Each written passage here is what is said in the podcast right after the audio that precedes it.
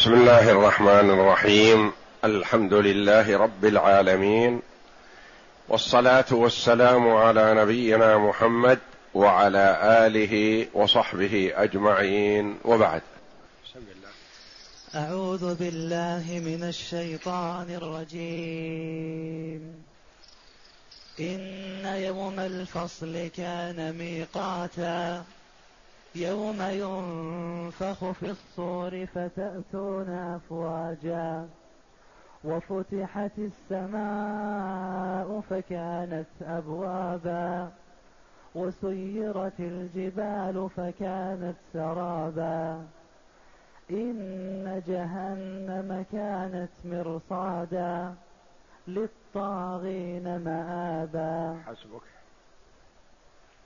هذه الآيات الكريمة من سورة عم يتساءلون.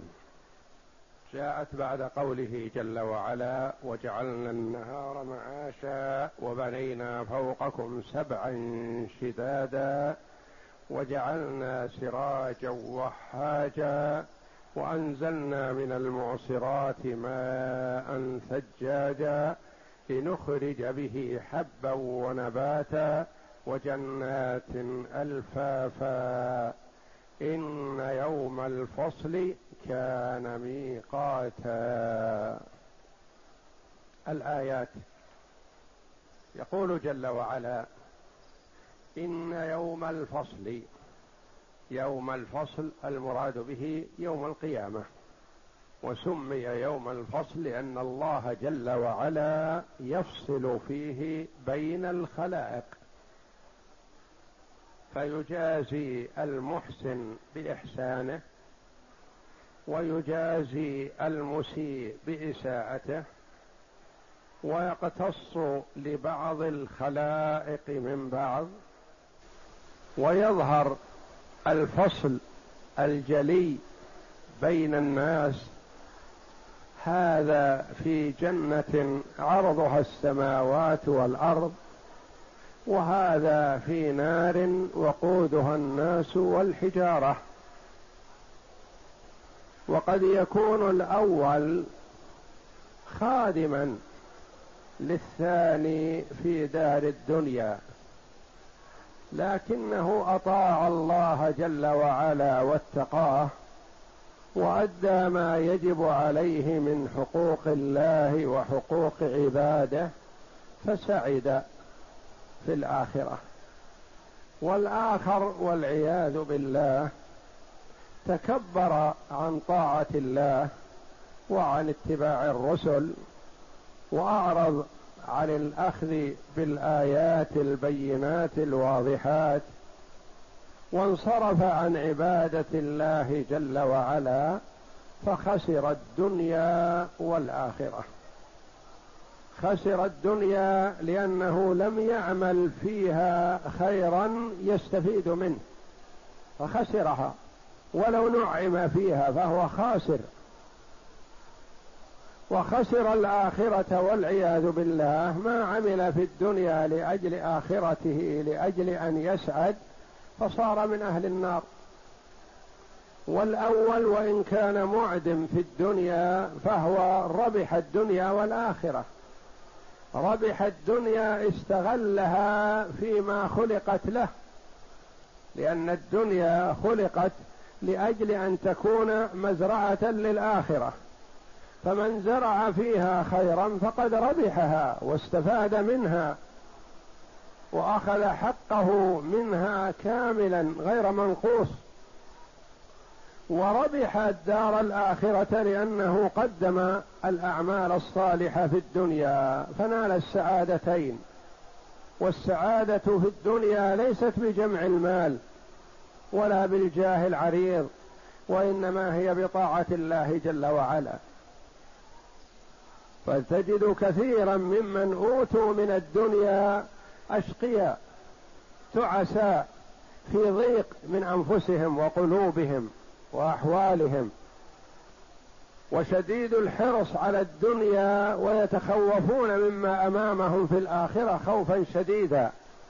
والمؤمن وإن كان معدم في الدنيا فإنه مستفيد مستريح البال لأنه يشعر أنه أدى ما يجب عليه لله جل وعلا ولرسوله ولعباد الله. فهو مطمئن إن جاءه الموت فهو واثق بما أعد الله جل وعلا له في الدار الآخرة أنه يخرج من دار الشدة والضيق والتعب والنكد إلى الراحة والنعيم. فالقبر للمؤمن روضة من رياض الجنة. نسأل الله الكريم فضله. وهو حفرة من حفر النار للكافر والفاجر والعياذ بالله. ومن مات فقد قامت قيامته. ما بين العبد وبين القيامة إلا أن يقال مات فلان. من مات فقد قامت قيامته وأدرك أين هو. إما أن تأتيه ملائكة الرحمة تبشره وإما أن تأتيه والعياذ بالله ملائكة العذاب تسوءه وتعذبه. فيقول جل وعلا إن يوم الفصل كان ميقاتا. أن هذا جواب لأول السورة. عما يتساءلون؟ يتساءلون عن ماذا؟ عن البعث الذي أخبر به النبي صلى الله عليه وسلم. قال الله جل وعلا إن يوم الفصل كان ميقات مؤقت محدد لا يتقدم ولا يتأخر. إن يوم الفصل كان ميقاتا للجزاء للثواب والعقاب والفصل بين الناس وتمييز المتقي من الفاجر. أما في الدنيا فقد لا يتميزون. فالله جل وعلا يعطي الدنيا من يحب ومن لا يحب ولا يعطي العلم والدين إلا من أحبه. إن يوم الفصل كان ميقاتا وقتا ومجمعا وميعادا للناس يجتمعون فيه يجتمع فيه الأولون والآخرون ويقتص لبعضهم من بعض لا يذهب للإنسان شيء. إن ذهب له شيء في الدنيا ما ذهب في الآخرة يأخذه. يوم ينفخ في الصور. الصور هو البوق. ينفخ فيه إسرافيل عليه الصلاة والسلام. فتأتون أفواجا هذه النفخة الثانية. النفخة الأولى يموت الناس كلهم. ثم النفخة الثانية تتطاير الأرواح من هذا البوق هذا الصور الذي بيد إسرافيل ينفخ فيه وفيه ثقوب فكل نفس تخرج إلى جسدها بعدما نبت من الأرض. وذلك أن الله جل وعلا يرسل مطرا لأربعين يوما كمني الرجال ينزل على الأرض فتنبت فيه الأجساد كما تنبت البقل كما ينبت العشب. وكل جسد الإنسان يفنى إلا عجب الذنب. عظم صغير دقيق جدا قد لا يرى إلا بالمجهر. هذا يبقى بإذن الله. ومنه ينبت الإنسان. إذا سقى الله الأرض بهذا الماء نبتت الأجسام بلا روح. فإذا تكاملت أذن الله جل وعلا بالنفخ في الصور فينفخ فتتطاير الأرواح إلى أجسادها. كل روح تذهب إلى جسدها في الدنيا. ثم يساق الناس إلى المحشر بعدما حاطت الملائكة بجوانب الأرض. وكانوا قد ماتوا في الصعقة الأولى لأنه كل يموت سوى الله جل وعلا الحي الذي لا يموت. ملك الموت الذي يميت الخلائق بأمر الله جل وعلا يموت مثلهم. يأتيه الموت. ثم يحيي الله جل وعلا من شاء من خلقه ثم يأمر إسرافيل بالنفخ في الصور فتتطاير الأرواح إلى أجسادها ثم يأتي الناس يمشون إلى المحشر ثم الناس عاد متفاوتون في هذا الحشر. من هم من يحشر على خيل ومنهم من يمشي مشيا ومنهم من يمشي على رأسه والعياذ بالله. ينكس يمشي على وجهه ورأسه ورجلاه فوق ويمشي. قال قائل كيف يمشي الإنسان على رأسه؟ قال الذي أمشاه على قدميه قادر على أن يمشيه على رأسه. ويأتي الناس متفاوتون وكما ذكر الله جل وعلا عن بعض أهل الكبائر أنهم يأتون على أشكال معينة كما قال الله جل وعلا الذين يأكلون الربا لا يقومون إلا كما يقوم الذي يتخبطه الشيطان من المس.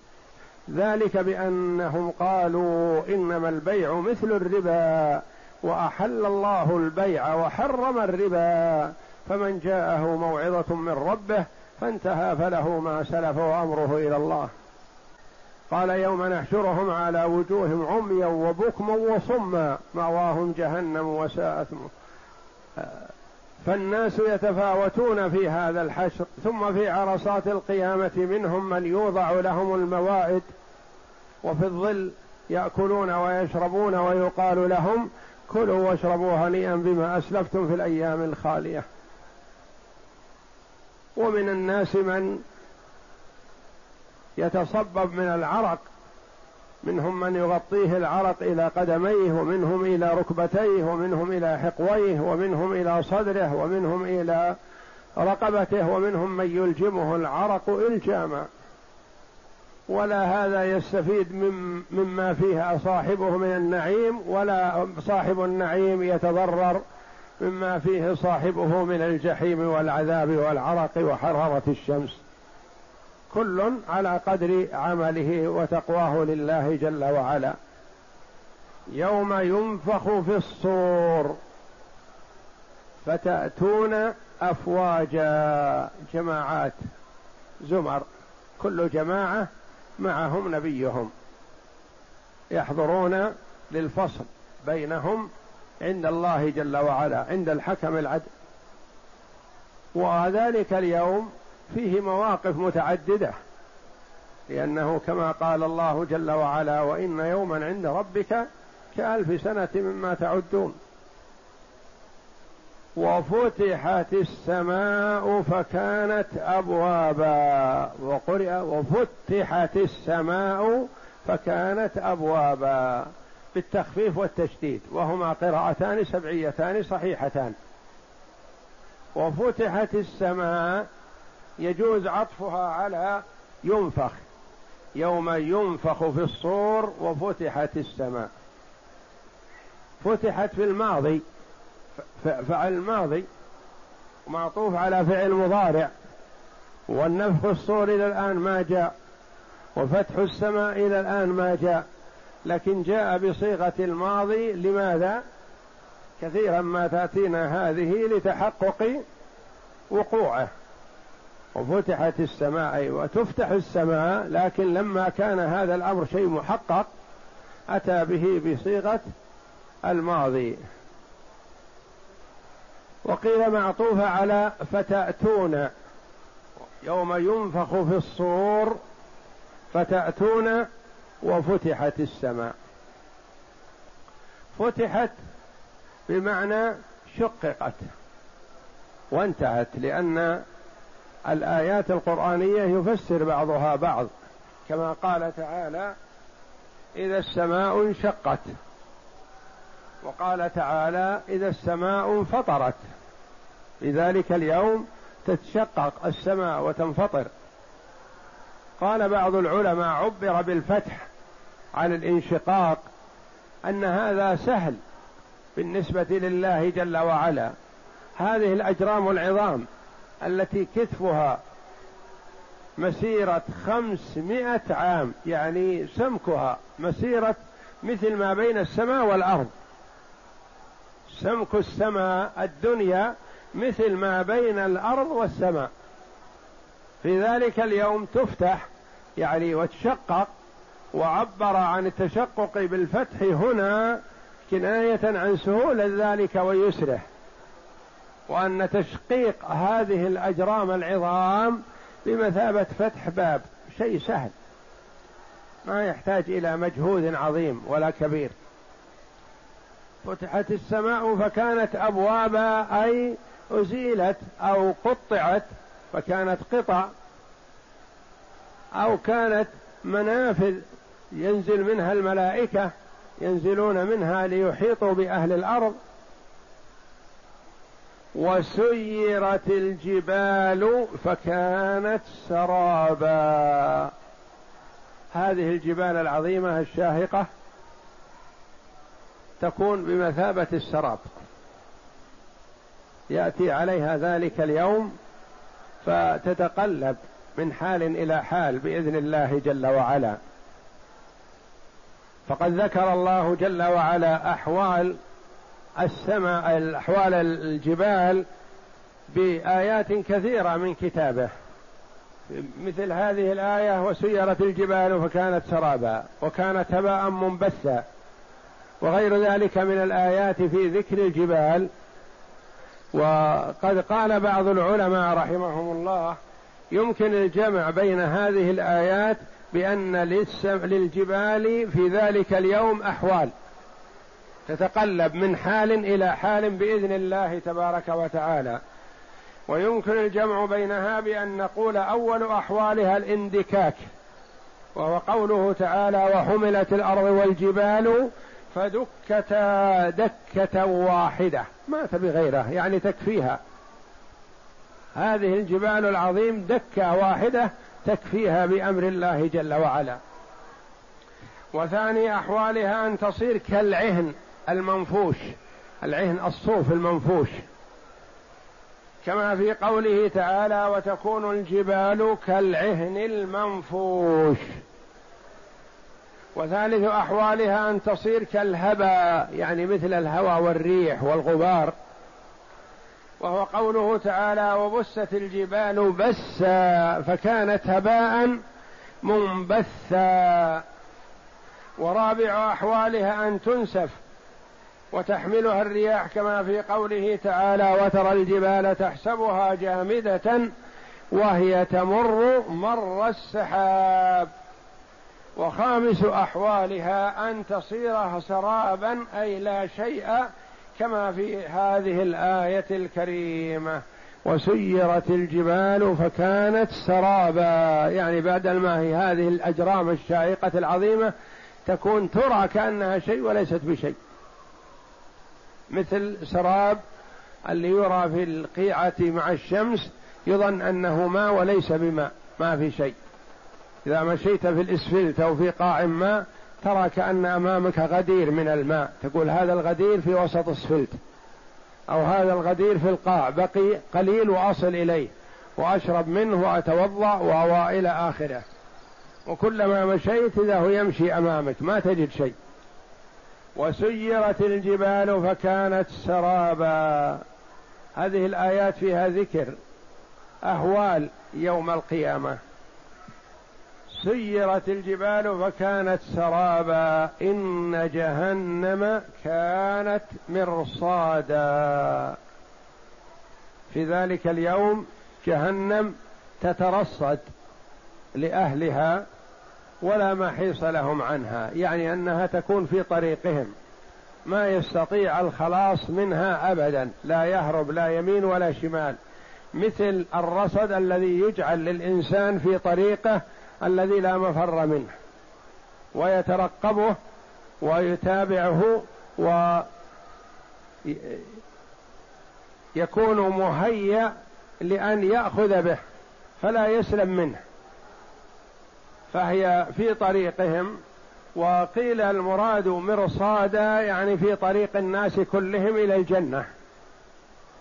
الجهنم وعليها الصراط الذي يمر الناس عليه كلهم البر والفاجر والمؤمن والكافر والمحسن والمسيء كلهم يمرون على الصراط. وهذا من أصول أهل السنة والجماعة الإيمان بما في اليوم الآخر مما أخبر به النبي صلى الله عليه وسلم. فيمر الناس عليه فجهنم في الطريق. ما أحد يمر إلى الجنة من أولياء الله جل وعلا إلا ويمر على جهنم. كما قال الله جل وعلا في كتابه العزيز وإن منكم إلا واردها كان على ربك حتما مقضيا لكن هذا الورود الناس يتفاوتون فيه. منهم من يكون وروده كلمح البصر مثل طرفة العين وإذا هو قد جاوز. ومن الناس من يمر كالبرق دون الأول وأجود وأحسن مما بعده. ومنهم من يمر كالريح ومنهم من يمر كأجاود الخيل. دون الريح وأسرع من المشي.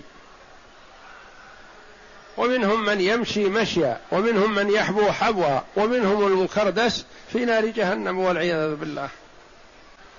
والصراط منصوب لهم في الطريق يمرون عليه والصراط على متن جهنم. وأخبر النبي صلى الله عليه وسلم أنه أحد من السيف وأدق من الشعر. ويمر الناس عليه على قدر أعمالهم. إن جهنم كانت مرصادا أي مترصدة لأهلها أو مرصادا للناس في طريق الناس كلهم يمرون عليها. إن جهنم كانت مرصادا للطاغين يعني مترصدة للطاغين للطاغين مآبا وإذا قيل إنها مرصادا للناس كلهم, كلهم يكون للطاغين مآبا يعني يمر الناس عليهم عليها كلهم كما في قوله تعالى الذي لا شك فيه وإن منكم إلا واردها لكنها مآبا للطاغين فقط وإلا يمر عليها الخلق كلهم الثقلان. وتكون مآبا مأوى ومأوى وملتجا للطاغين الذين طغوا وتجبروا وتكبروا عن طاعة الله جل وعلا. والطغيان هو مجاوزة الحد ولسمي وسمي الطاغوت طاغوت لأنه تجاوز الحد. إما أن يدعو إلى عبادة نفسه أو يدعو إلى عبادة غير الله. وكان الواجب عليه أن يدعو إلى عبادة الله وحده وأن يعبد الله وحده فطغى وتجاوز الحد وصار يدعو إما لعبادة نفسه أو لعبادة شيطان مثله. فسمي طاغوت. والطاغي المتجاوز الحد المتكبر عن طاعة الله جل وعلا. فالمرء خلق لأمر عظيم وهو العبادة وهو أن يعبد الله جل وعلا. وعبادة الله جل وعلا شرف للإنسان وكرامة. والله جل وعلا أكرم عبده ورسوله محمدا صلى الله عليه وسلم بوصفه بالعبودية في مواطن كثيرة من كتابه جل وعلا. الحمد لله الذي أنزل على عبده الكتاب. سبحان الذي أسرى بعبده ليلا من المسجد الحرام إلى المسجد الأقصى. وأنه لما قام عبد الله يدعوه كادوا يكونون عليه لبدا. فالعبادة لله جل وعلا شرف للعبد وكرامة وأكرم الخلق على الإطلاق محمد صلى الله عليه وسلم وشرفه الله جل وعلا بالعبودية. فالطاغي تجبر وتكبر عما خلق من أجله وعما أذعن له كرماء الخلق وخيارهم من الأنبياء والرسل والملائكة وخيار الناس. خيار الناس تواضعوا لهذا ورأوا أن في عبادة الله جل وعلا عزة لهم وكرامة. هذا طغى وتجاوز فهذا حقه. إن جهنم كانت مرصادا للطاغين مآبا مرصادا إذا قلنا على التفسير الأول يعني مترصدة للظالمين وهي مآبا للطاغين وإذا قلنا إنها في الطريق في الطريق إلى الجنة ليس معناه أنها مترصدة لهم وإنما هي في طريق الناس وليست مآبا للناس كلهم وإنما تكون لمن؟ للطاغين مآبا الذين طغوا وتجبروا على عبادة الله جل وعلا. يقرأ يقول تعالى مخبرا عن يوم الفصل وهو يوم القيامة أنه مؤقت بأجل معدود لا يزاد عليه ولا ينقص منه ولا يعلم وقته على التعيين ولا يعني ما يتقدم ولا يتأخر يوم القيامة محدد ولا يعلمه إلا الله جل وعلا لا يعلمه لا ملك مقرب ولا نبي مرسل. كما قال الله تعالى إن الله عنده علم الساعة وينزل الغيث ويعلم ما في الأرحام وما تدري نفس ماذا تكسب غدا وما تدري نفس بأي أرض تموت. هذه الأمور الخمسة علمها عند الله جل وعلا وحده. نعم. ولا يعلم وقته إلا ولا يعلم وقته على التعيين إلا الله. كما قال تعالى وما نؤخره الا لاجل معدود. يعني وقال محدد ما يتقدم ولا يتأخر. وقال تعالى يوم ينفخ في الصور فتأتون أفواجا. قال مجاهد زمرا زمرا. يعني جماعات جماعات. كل جماعة ونبيهم. نعم. قال ابن جرير يعني تأتي كل أمة مع رسولها. كقوله تعالى يوم ندعو كل أناس بإمامهم. وقال البخاري يوم ينفخ في الصور فتأتون أفواجا. قال عن أبي هريرة قال قال رسول الله صلى الله عليه وسلم ما بين النفختين أربعون. قالوا أربعون يوما. قال أبيت. قالوا أربعون شهرا. قال أبيت. قالوا أربعين سنة. قال أبيت. قال ثم ينزل الله من السماء ماء. يعني سمع من النبي صلى الله عليه وسلم أربعين ولا يحب أن يقول فيها شيء أكثر مما سمع من النبي صلى الله عليه وسلم. فقد ورد أن بين النفختين النفخة الأولى والنفخة الثانية مدة أربعين سنة. أربعين سنة. النفخة الأولى وهي نفخة الموت والهلاك. النفخة الثانية نفخة الحياة الإحياء والبعث نعم. قال ثم ينزل الله من قوله تعالى فتأتون أفواج الفاء هذه تسمى فاء الفصيحة يعني أفصحت عن كلام مضمر كأنها دلت عليه قال ثم فتأتون إلى موضع الحساب موضع العرض موضع محاسبة الله جل وعلا لعباده نعم. قال ثم ينزل الله من السماء ماء فينبتون كما ينبت البقل. يعني مثل ما يخرج العشب النبات ينبت تنبت الأجساد. والبذرة بقدرة الله جل وعلا هي عجب الذنب. يعني جزء قد قليل جدا من عصعص الذنب. والباقي ينبت منه ابن آدم حتى يقوم سويا. ليس من الإنسان شيء إلا يبلى إلا عظما واحدا وهو عجب الذنب ومنه يركب الخلق يوم القيامة. وفتحت السماء فكانت أبوابا أي طرقا ومسالك لنزول الملائكة. وسيرت الجبال فكانت سرابا. كقوله تعالى وترى الجبال تحسبها جامدة وهي تمر مر السحاب. وكقوله تعالى وتكون الجبال كالعهن المنفوش.